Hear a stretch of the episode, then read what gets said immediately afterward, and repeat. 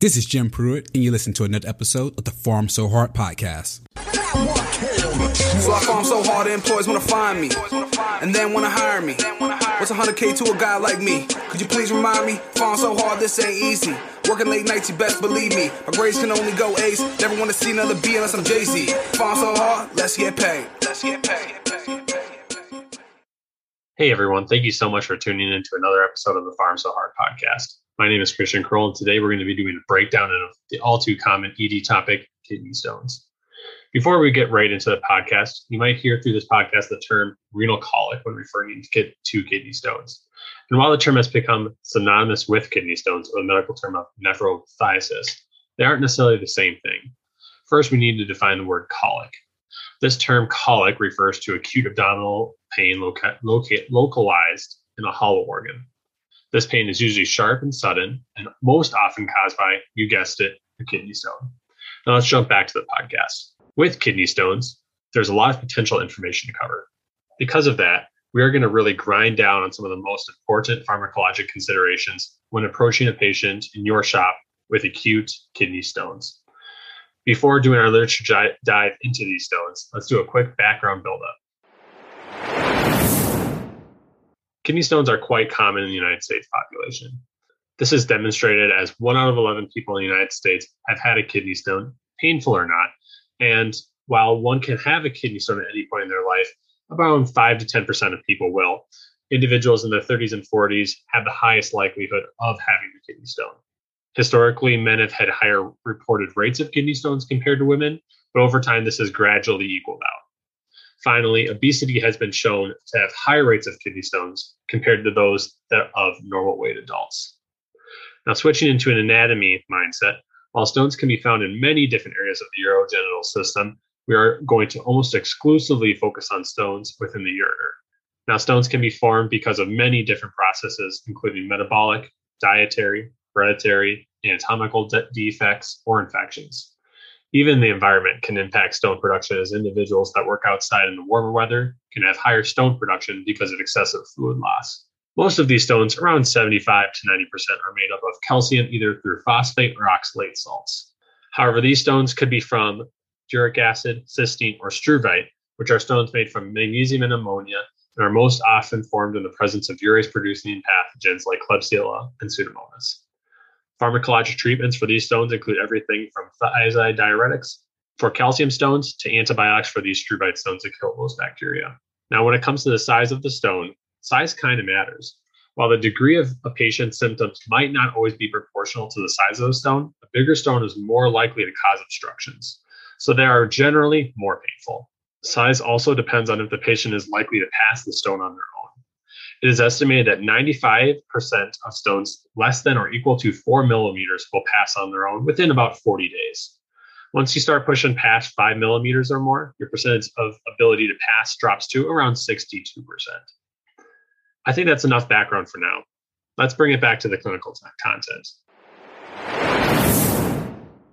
Now, within the management of kidney stones, we have two major guidelines that help direct the treatment and management of nephrolithiasis.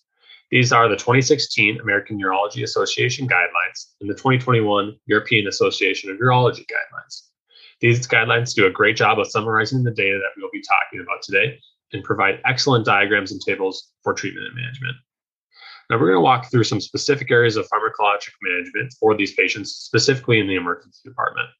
Starting with, off with acute fluid therapy. We know that for patients that have known kidney stones, that a higher fluid intake is beneficial to prevent urine concentration and thus less stone development. However, when presenting to the ED with an acute stone, historically there has been a practice of providing large volumes of fluid to these patients, regardless of fluid status. The theoretical process behind this is thought to be through increasing fluid, one can increase the hydrostatic pressure and then promote urinal fluid flow, thus increasing the potential for stone passage. Now, there hasn't been a lot of studies evaluating this process, but a 1981 study randomized 60 patients with kidney stones to either three liters of fluid or none. The study showed no difference between the fluid arm and the control for pain score or spontaneous stone passage. This study was followed up by a Cochrane review that included two studies, one of which that we actually just talked about. The review found no supporting evidence for the use of diuretics and high fluid volume for kidney stones. However, if you do have a patient that has a kidney stone that is septic or hypovolemic, we still need to ensure proper fluid resuscitation. Like many things with fluid, we want to ensure that we are pa- giving patients the right amount of fluid, but not overdoing it on fluids. So, for our ED patients that have acute renal colic and uh, acute stones, we don't want to necessarily give them fluid just because they have a stone. We want to assess them and give them fluid based on that need. The next big area of impact that pharmacists can play in the management of acute renal colic is the selection and dosing of pain medications. Now, before we go right into it, there are multiple ways that we can help manage a patient's pain with kidney stones. We can help the stone pass easier, which will in turn cause less pain, or we can help treat the pain through mechanisms such as opioids. In my mind, there are three different categories of medications used to treat pain specifically with acute renal colic. Those are anti inflammatory medications, opioids, and the quote unquote other medication class. Let's start from the top with NSAIDs. NSAIDs can potentially help in the management of acute renal colic through different mechanisms. They can help through reducing inflammation that leads to spasms, reducing ureteral edema, and decreasing renal pelvic pressure. The 2021 European guidelines recommend giving NSAIDs as the first line option for pain relief and opioids as a second line therapy. Regarding the data on NSAIDs, there's a, many studies on dosing, route, and choice of NSAIDs that are used.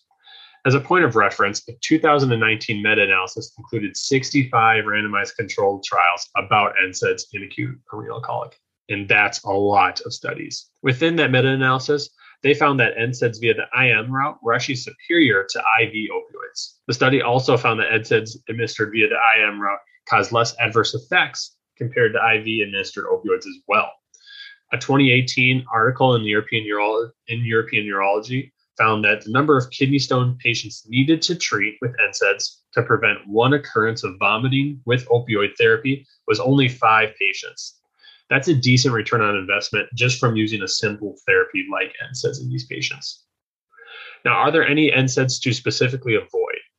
One 2015 Cochrane review found that indomethacin was less effective compared to other NSAID therapies in practice, ketorolac is by far and away the workhorse parenteral NSAID within the ED. Additionally, an important factor to consider is then what initial dosing are we going to start at? For ketorolac specifically, the 2021 trial evaluated this topic and found that there was no difference between 10, 20, and 30 milligram doses. With this result, one can consider probably starting on that lower end on that 10 or 20 and working our way up depending on the patient's needs. Another anti inflammatory medication to consider uh, is the use of steroids in acute renal colic. The European guidelines specifically state that there is insufficient evidence for the use of corticosteroids based on insufficient evidence. Usually, steroids have been combined with alpha blockers to help facilitate stone passage because of their anti inflammatory effect. The most recent trials have used a steroid dosing of about 8 milligrams of methylprednisolone or about 10 milligrams of prednisone equivalents based on the current data that is available, I really wouldn't recommend steroids routinely in many of these patients. And we really need more data to make this a standard recommendation. The European guidelines also recommend that opioids are used as second line therapy. They specifically call out hydromorphone as an option. And I think that this is a great option as hydromorphone is a long standing IV opioid that's been used in the ED. Many of our providers have a lot of experience with that. So we can dose that uh, medication as appropriate for our patients, depending on their level of pain, and dose it frequently based on their level of pain as well. Additional medications that have new data for the management of acute renal colic are magnesium and lidocaine. Magnesium's mechanism of action in acute renal colic is believed to be through the NDMA antagonism. Studies for magnesium have shown mixed results, including a 2020 meta analysis of four studies where, magnesium, magnesium dosed between 15 and 50 milligrams per kilogram showed no benefit over a control. And a 2021 randomized control trial showed that magnesium dosed at 50 milligrams per kilogram with a max of 2 grams had similar pain reduction scores to morphine. With these two different results, magnesium still has a lot to prove to be considered as standard treatment for pain in a renal colic, but maybe could be considered in those really refractory patients that are past the NSAID opioid therapies. Lidocaine is believed to produce its pain mechanism through the blockade of sodium channels. Similarly to magnesium, lidocaine doesn't have an overwhelming of data supporting its use in acute renal colic. And what data is around is pretty conflicting. Most studies have used a 1.5 milligram per kg IV dose. A 2020 study compared lidocaine plus ketorolac to ketorolac alone or lidocaine alone and found that the combination of lidocaine plus ketorolac performed similarly to ketorolac alone and better than IV lidocaine alone. On a positive note, there hasn't been a large signal that lidocaine is unsafe or poorly, poorly tolerated at the doses that we've been using. But again, similar, similarly to magnesium, still has a lot to prove before we use this one routinely. Overall, we should be using NSAIDs first in acute renal colic patients. If possible, opioids are decent second line options and are recommended by the guidelines. There is expanding data for the use of magnesium and lidocaine in acute renal colic. Again, these agents shouldn't be used routinely, and if they are, they should really be used in those really refractory cases as well. Now, we're going to transition to a different but extremely common pharmacotherapy for medical expulsive therapy, our alpha blockers. The term medical expulsive therapy, or MET, is designed to help stones within the urogenital system pass easier, which helps with pain and overall duration of symptoms. The most common medications to be used for this indication are alpha blockers. Now, when looking at the ureter, there are alpha blockers along the entire ureter, but the highest concentration is located in the distal ureter. Again, this is what we talked about before, is most of the stones that we're going to be looking at are within the ureter and specifically within the distal ureter. Blocking the alpha receptors within the distal ureter helps decrease the force of contraction and f- decreases the frequency of peristaltic waves. Within the ureter, there's also different types of alpha 1 receptors. Within the distal ureter specifically, there's a much higher concentration of alpha 1D receptors, followed by alpha 1A receptors, then followed by alpha 1B receptors. This impacts our medication selection since tamsulosin is a more specific alpha blocker for the 1A receptor compared to other alpha blockers that are more specific to 1B. This allows our agents to have less hypotensive effects because they're not as systemically effective.